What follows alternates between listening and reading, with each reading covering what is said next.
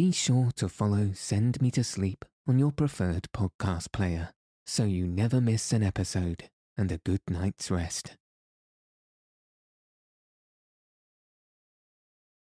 Welcome to Send Me to Sleep, the place to find a good night's rest. My name's Andrew. Thanks for joining me, and I wish you a happy festive season, wherever you may be and however you choose to spend it. Tonight, I'll be reading The Cricket on the Hearth, Chapter 3, Chirp the Third, Part 3, the final part. In the last part, it was discovered that the strange visitor liaising with Dot was in fact the long lost son of Caleb Plummer. In this part, Dot reveals all to John about her reasons for keeping this man's secret. If you haven't already, find a nice place to get cozy. Take a deep, relaxing breath. And settle your body in whatever way feels most comfortable. Now, all you'll need to do is follow the sound of my voice. So let your eyes fall heavy and your breath soften as we settle in for a peaceful night's sleep.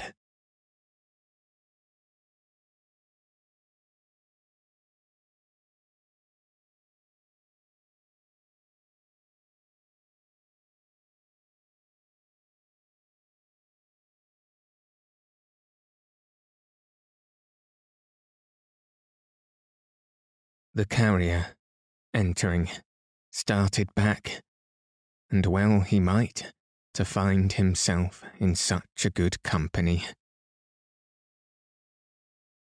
Look, John, said Caleb exultingly. Look here, my own boy from the golden South Americas, my own son, him that you fitted out and sent away yourself. Him that you were always such a friend to. The carrier advanced to seize him by the hand, but, recoiling as some feature in his face awakened a remembrance of the deaf man in the cart, said, Edward, was it you? Now tell him all, cried Dot. Tell him all, Edward, and don't spare me, for nothing shall make me spare myself in his eyes ever again. I was the man, said Edward. And could you steal, disguised, into the house of your old friend, rejoined the carrier. There was a Frank boy once. How many years is it, Caleb, since we heard that he was dead, and had it proved, we thought, who never would have done that? There was a generous friend of mine, once, more a father to me than a friend, said Edward, who never would have judged me, or any other man, unheard. You were he, so I am certain you will hear me now. The carrier, with a troubled glance at Dot, who still kept far away from him, replied, well, that's but fair. I will. You must know that when I left here, a boy, said Edward, I was in love, and my love was returned. She was a very young girl, who perhaps you may tell me, didn't know her own mind. But I knew mine, and I had a passion for her. You heard, exclaimed the carrier. You. Indeed I had, returned the other, and she returned it. I have ever since believed she did, and now I am sure she did. Heaven help me, said the carrier. This is worse than all. Constant to her, said Edward, and returning, full of hope, after many hardships and perils, to redeem my part of our old contract. I heard, twenty miles away, that she was false to me, and that she had forgotten me, and had bestowed herself upon another and a richer man. I had no mind to reproach her, but I wished to see her, and to prove beyond dispute that this was true. I hoped she might have been forced into it against her own desire and recollection. It would be small comfort, but it would be some, I thought, and on I came. That I might have the truth, the real truth, observing freely for myself, and judging for myself, without obstruction on the one hand, or presenting my own influence, if I had any, before her on the other. I dressed myself unlike myself. You know how. And waited on the road. You know where. You had no suspicion of me. Neither had. Had she, pointing to Dot until I whispered in her ear at that fireside, and she so nearly betrayed me. But when she knew that Edward was alive and had come back, sobbed Dot, now speaking for herself, as she had burned to do all through this narrative. And when she knew his purpose, she advised him by all means to keep his secret close, for his old friend John Peerybingle was much too open in his nature and too clumsy in all artifice, being a clumsy man in general, said Dot, half laughing and half crying, to keep it from him. And when she, that's me, John, sobbed the little woman. Told him all, and how his sweetheart had believed him to be dead, and how she had at last been over persuaded by her mother into a marriage which the silly, dear old thing called advantageous. And when she, that's me again, John, told him they were not yet married, though close upon it, and that it would be nothing but a sacrifice if it went on, for there was no love on her side. And when he went nearly mad with joy to hear it, then she, that's me again, said she would go between them, as she had often done before in old times, John, and would sound his sweetheart and be sure that she, me again, John, said and thought was right. And it was right, John. And they were brought together, John. And they were married, John, an hour ago. And here's the bride. And Gruff and Tackleton may die a bachelor and I'm a happy little woman, May. God bless you. She was an irresistible little woman, if that may be anything to the purpose, and never so completely irresistible as in her present transports. There never were congratulations so endearing and delicious as those she lavished on herself and on the bride. Amid the tumult of emotion in his breast, the honest carrier had stood, confounded, flying now towards her. Dot stretched out her hand to stop him and retreated as before. No, John, no. Hear all. Don't love me any more, John, till you've heard every word I have to say. It was wrong to have a secret from you, John. I'm very sorry.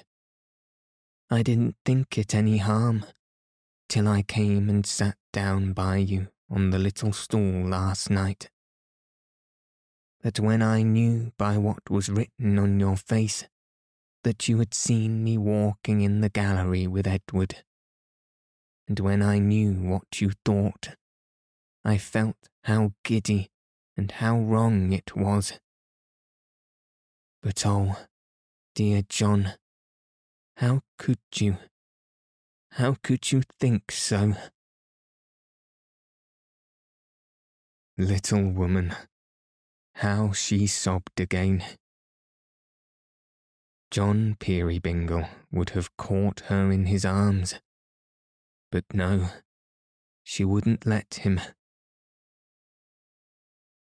Don't love me again yet, please, John. Not for a long time yet. When I was sad about this intended marriage, dear, it was because I remembered May and Edward such young lovers, and knew that her heart was far away from Tackleton. You believe that now, don't you, John? John was going to make another rush at this appeal, but she stopped him again. No, keep there, please, John. When I laugh at you, as I sometimes do, John, and call you clumsy and a dear old goose, and names of that sort. It's because I love you, John, so well, and take such pleasure in your ways, and wouldn't see you altered in the least respect to have you made a king tomorrow. Hurrah! said Caleb with unusual vigour. My opinion. And when I speak of people being middle aged and steady, John, and pretend that we are a humdrum couple, going on in a jog trot sort of way, it's only because I'm such a silly little thing, John, that I like sometimes, to act a kind of play with baby and all that, and make believe. She saw that he was coming and stopped him again, but she was very nearly too late. No, don't love me for another minute or two, if you please, John. What I want most to tell you, I have kept to last.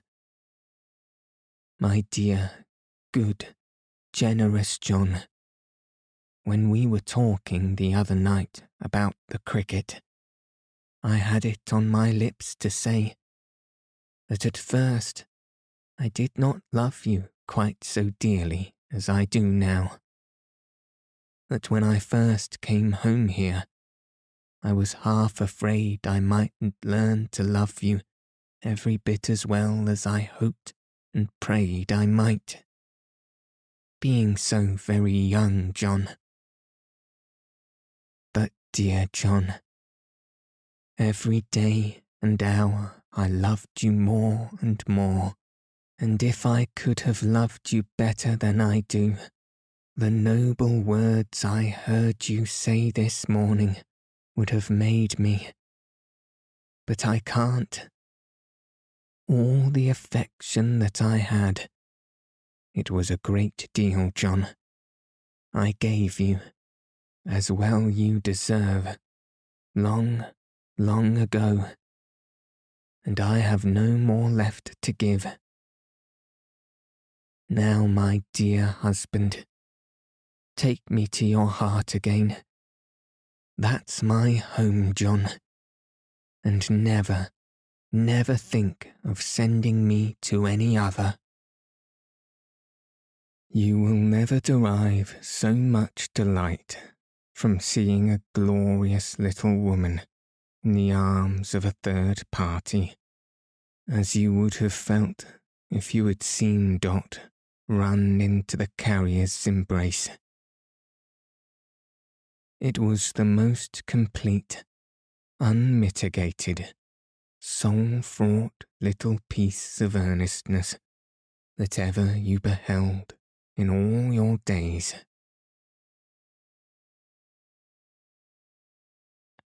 You may be sure the carrier was in a state of perfect rapture. And you may be sure Dot was likewise and you may be sure they all were inclusive of Miss Slowboy, who wept copiously for joy, and wishing to include her young charge in the general interchange of congratulations, handed round the baby to everybody in succession, as if it were something to drink but now the sound of wheels was heard again outside the door, and somebody exclaimed that Gruff and Tackleton was coming back. Speedily that worthy gentleman appeared, looking warm and flustered. Why, what the devil's this, John Peerybingle? said Tackleton. There's some mistake. I appointed Mrs. Tackleton to meet me at the church, and I'll swear I passed her on the road on the way here. Oh, here she is. I beg your pardon, sir. I haven't the pleasure of knowing you, but if you can do me the favour to spare this young lady, she has rather a particular engagement this morning. But I can't spare her, returned Edward. I couldn't think of it. What do you mean, you vagabond? said Tackleton. I mean, that as I can make allowance for your being vexed, returned the other, with a smile. I am as deaf to harsh discourse this morning as I was to all discourse last night. The look that Tackleton bestowed upon him, and the start he gave, I am sorry, sir, said Edward, holding out May's left hand, and especially the third finger. That the young lady can't accompany you to church, but as she has been there once this morning, perhaps you'll excuse her. Tackleton looked hard at the third finger and took a little piece of silver paper, apparently containing a ring, from his waistcoat pocket. Miss Slowboy, said Tackleton, will you have the kindness to throw that in the fire? Thank ye. It was a previous engagement, quite an old engagement, that prevented my wife from keeping her appointment with you. I assure you, said Edward. Mr. Tackleton will do me the justice to acknowledge that I revealed it to him faithfully, and that I told him many times I never could forget it said May, blushing. Oh, certainly, said Tackleton. Oh, to be sure. Oh, it's all right. It's quite correct. Mrs. Edward Plummer, I infer. That's the name, returned the bridegroom. Ah, I shouldn't have known you, sir, said Tackleton, scrutinizing his face narrowly and making a low bow. I give you joy, sir. Thank you. Mrs. Peerybingle, said Tackleton, turning suddenly to where she stood with her husband. I am sorry. You haven't done me a very great kindness, but, upon my life, I am sorry.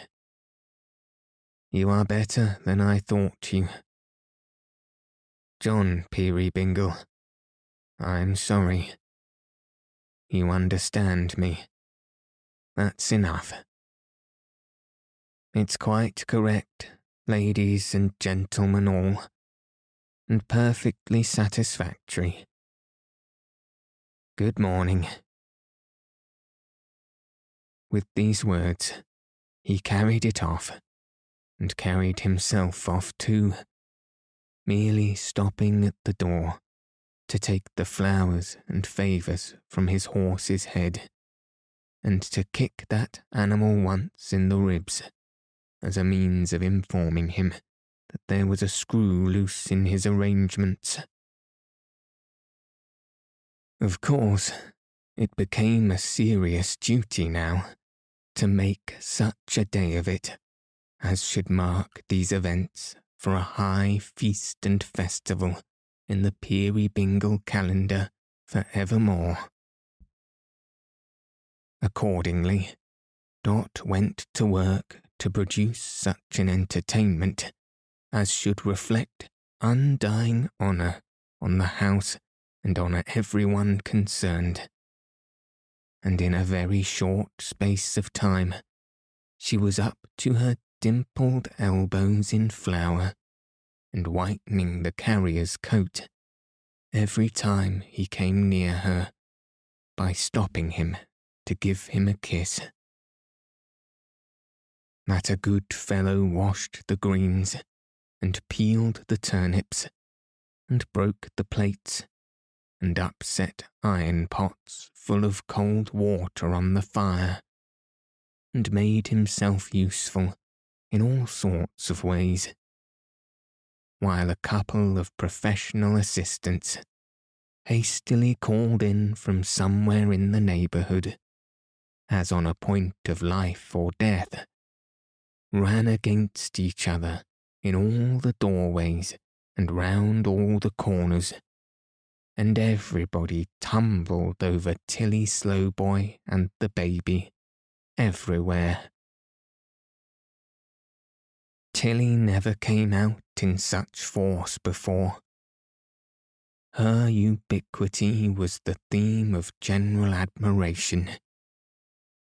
She was a stumbling block in the passage at five and twenty minutes past two. A man trap in the kitchen at half past two precisely. And a pitfall in the garret at five and twenty minutes to three.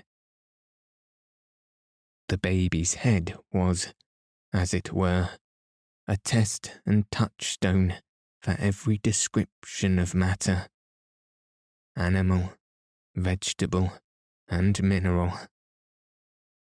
Nothing was in use that day that didn't come at some time or other into close acquaintance with it.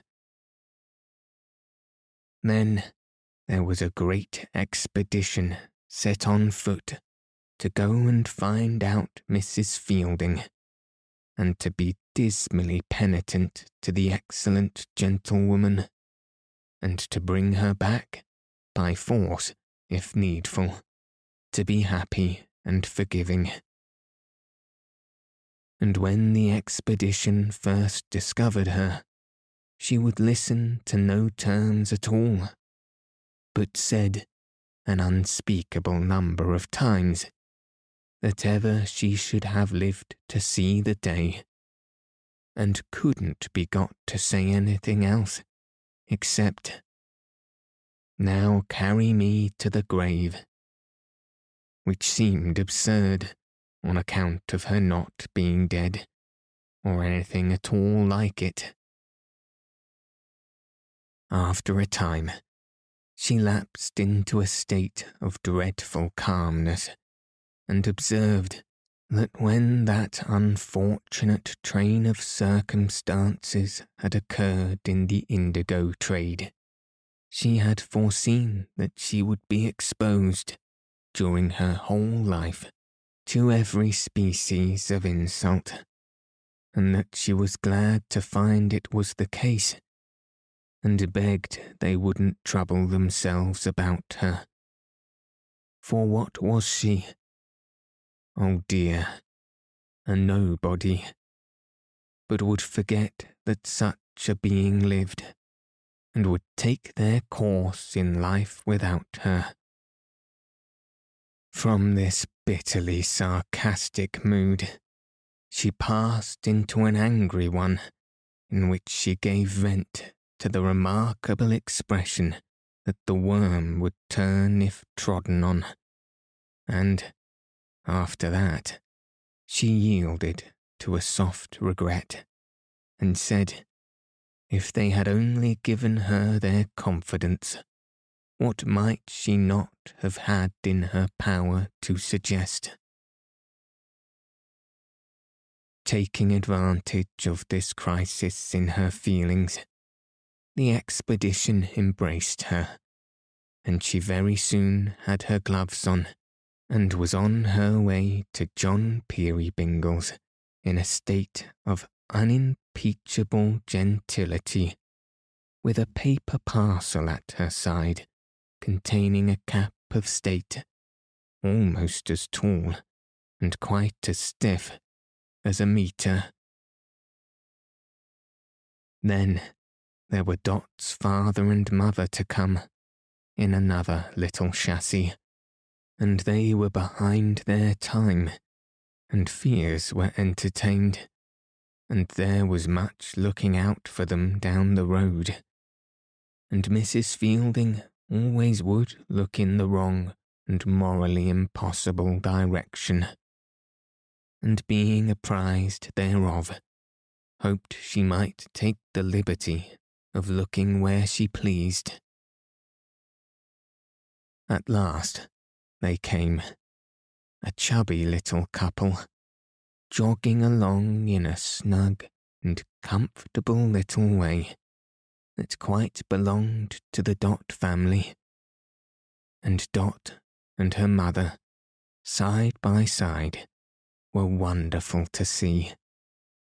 They were so like each other. Then Dot's mother had to renew her acquaintance with May's mother, and May's mother always stood on her gentility, and Dot's mother never stood on anything but her active little feet. And old Dot, so to call Dot's father, I forget it wasn't his right name, but never mind, took liberties and shook hands at first sight, and seemed to think a cap but so much starch and muslin, and didn't defer himself at all to the indigo trade, but said there was no help for it now, and, in Mrs. Fielding's summings up, was a good natured kind of man, but coarse, my dear. I wouldn't have missed Dot doing the honours in her wedding gown. My benison on her bright face for any money. No, nor the good carrier, so jovial and so ruddy, at the bottom of the table. Nor the brown, fresh sailor fellow and his handsome wife nor any one among them. To have missed the dinner would have been to miss as jolly and as stout a meal as man need eat, and to have missed the overflowing cups in which they drank the wedding day would have been the greatest miss of all. After dinner, Caleb sang the song about the sparkling bowl. As I'm a living man, hoping to keep so for a year or two, he sang it through. And, by the by, a most unlooked for incident occurred just as he finished the last verse. There was a tap at the door and a man came staggering in, without saying with your leave, or by your leave, with something heavy on his head. Setting this down in the middle of the table, symmetrically in the centre of the nuts and apples, he said, Mr. Tackleton's compliments and as he hasn't got no use for the cake himself, perhaps you'll eat it. And with those words, he walked off. There was some surprise among the company, as you may imagine. Mrs. Fielding, being a lady of infinite discernment, suggested that the cake was poisoned and related a narrative of cake, which, within her knowledge, had turned a seminary for young ladies blue. But she was overruled by acclamation, and the cake was cut by May with much ceremony and rejoicing. I don't think anyone had tasted it when there came another tap at the door and the same man appeared again, having under his arm a vast brown paper parcel. Mr. Tackleton's compliments. And he sent a few toys for the babby. They ain't ugly.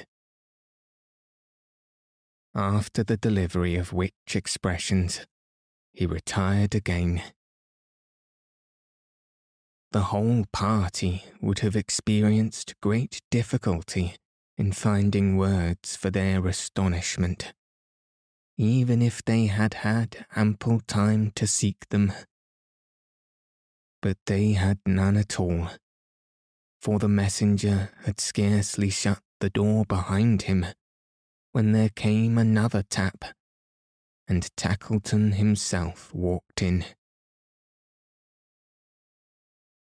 Mrs. Peerybingle, said the toy merchant, hat in hand. I'm sorry. I'm more sorry than I was this morning. I've had time to think of it. John Peerybingle. I'm sour by disposition, but I can't help being sweetened, more or less, by coming face to face with such a man as you. Caleb, this unconscious little nurse gave me a broken hint last night of which I have found the thread. I blush to think how easily I might have bound you and your daughter to me, and what a miserable idiot I was when I took her for one. Friends, one and all, my house is very lonely tonight. I have not so much as a cricket on my hearth. I have scared them all away. Be gracious to me. Let me join this happy party. He was at home in five minutes. You never saw such a fellow. What had he been doing with himself all his life? Never to have known before his great capacity of being jovial. Or what had the fairies been doing with him to have effected such a change? John, you won't send me home this evening, will you? whispered Dot. He had been very near it, though. There wanted but one living creature to make the party complete. And, in the twinkling of an eye, there he was, very thirsty with hard running, and engaged in hopeless endeavours to squeeze his head into a narrow pitcher. He had gone with the cart to its journey's end, very much disgusted with the absence of his master, and stupendously rebellious to the deputy. After lingering about the stable for some little time, vainly attempting to incite the old horse to the mutinous act of returning on his own account, he had walked into the tap room and laid himself down before the fire. But suddenly yielding to the conviction that the deputy was a humbug and must be abandoned, he had got up again, turned tail, and come home. There was a dance in the evening, with which general mention of that recreation, I should have left it alone, if I had not some reason to suppose that it was quite an original dance, and one of the most uncommon figure. It was formed in an odd way, in this way. Edward, the sailor fellow, a good, free, dashing sort of fellow he was, had been telling them various marvels concerning parrots and mines and Mexicans and gold dust, when all at once he took it in his head to jump up from his seat and propose a dance, for Bertha's harp was there and she had such a hand upon it as you seldom hear.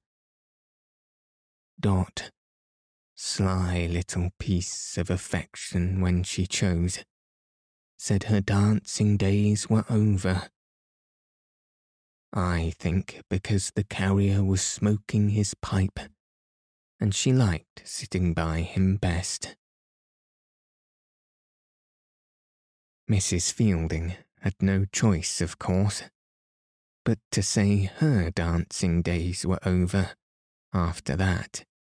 And everybody said the same, except May. May was ready. So May and Edward got up, amid great applause, to dance alone, and Bertha plays her liveliest tune. Well, if you'll believe me, they have not been dancing five minutes when suddenly the carrier flings his pipe away, takes Dot round the waist, dashes out into the room, and starts off with her, toe and heel, quite wonderfully. Tackleton no sooner sees this than he skims across to Mrs. Fielding, takes her round the waist, and follows suit.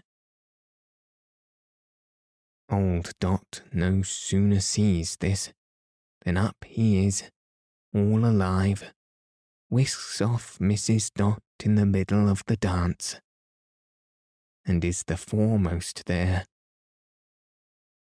Caleb no sooner sees this than he clutches Tilly Slowboy by both hands and goes off at score. Miss Slowboy, firm in the belief that diving hotly in among the other couples and effecting any number of concussions with them is your only principle of footing it. Hark! How the cricket joins the music with its chirp, chirp, chirp, and how the kettle hums.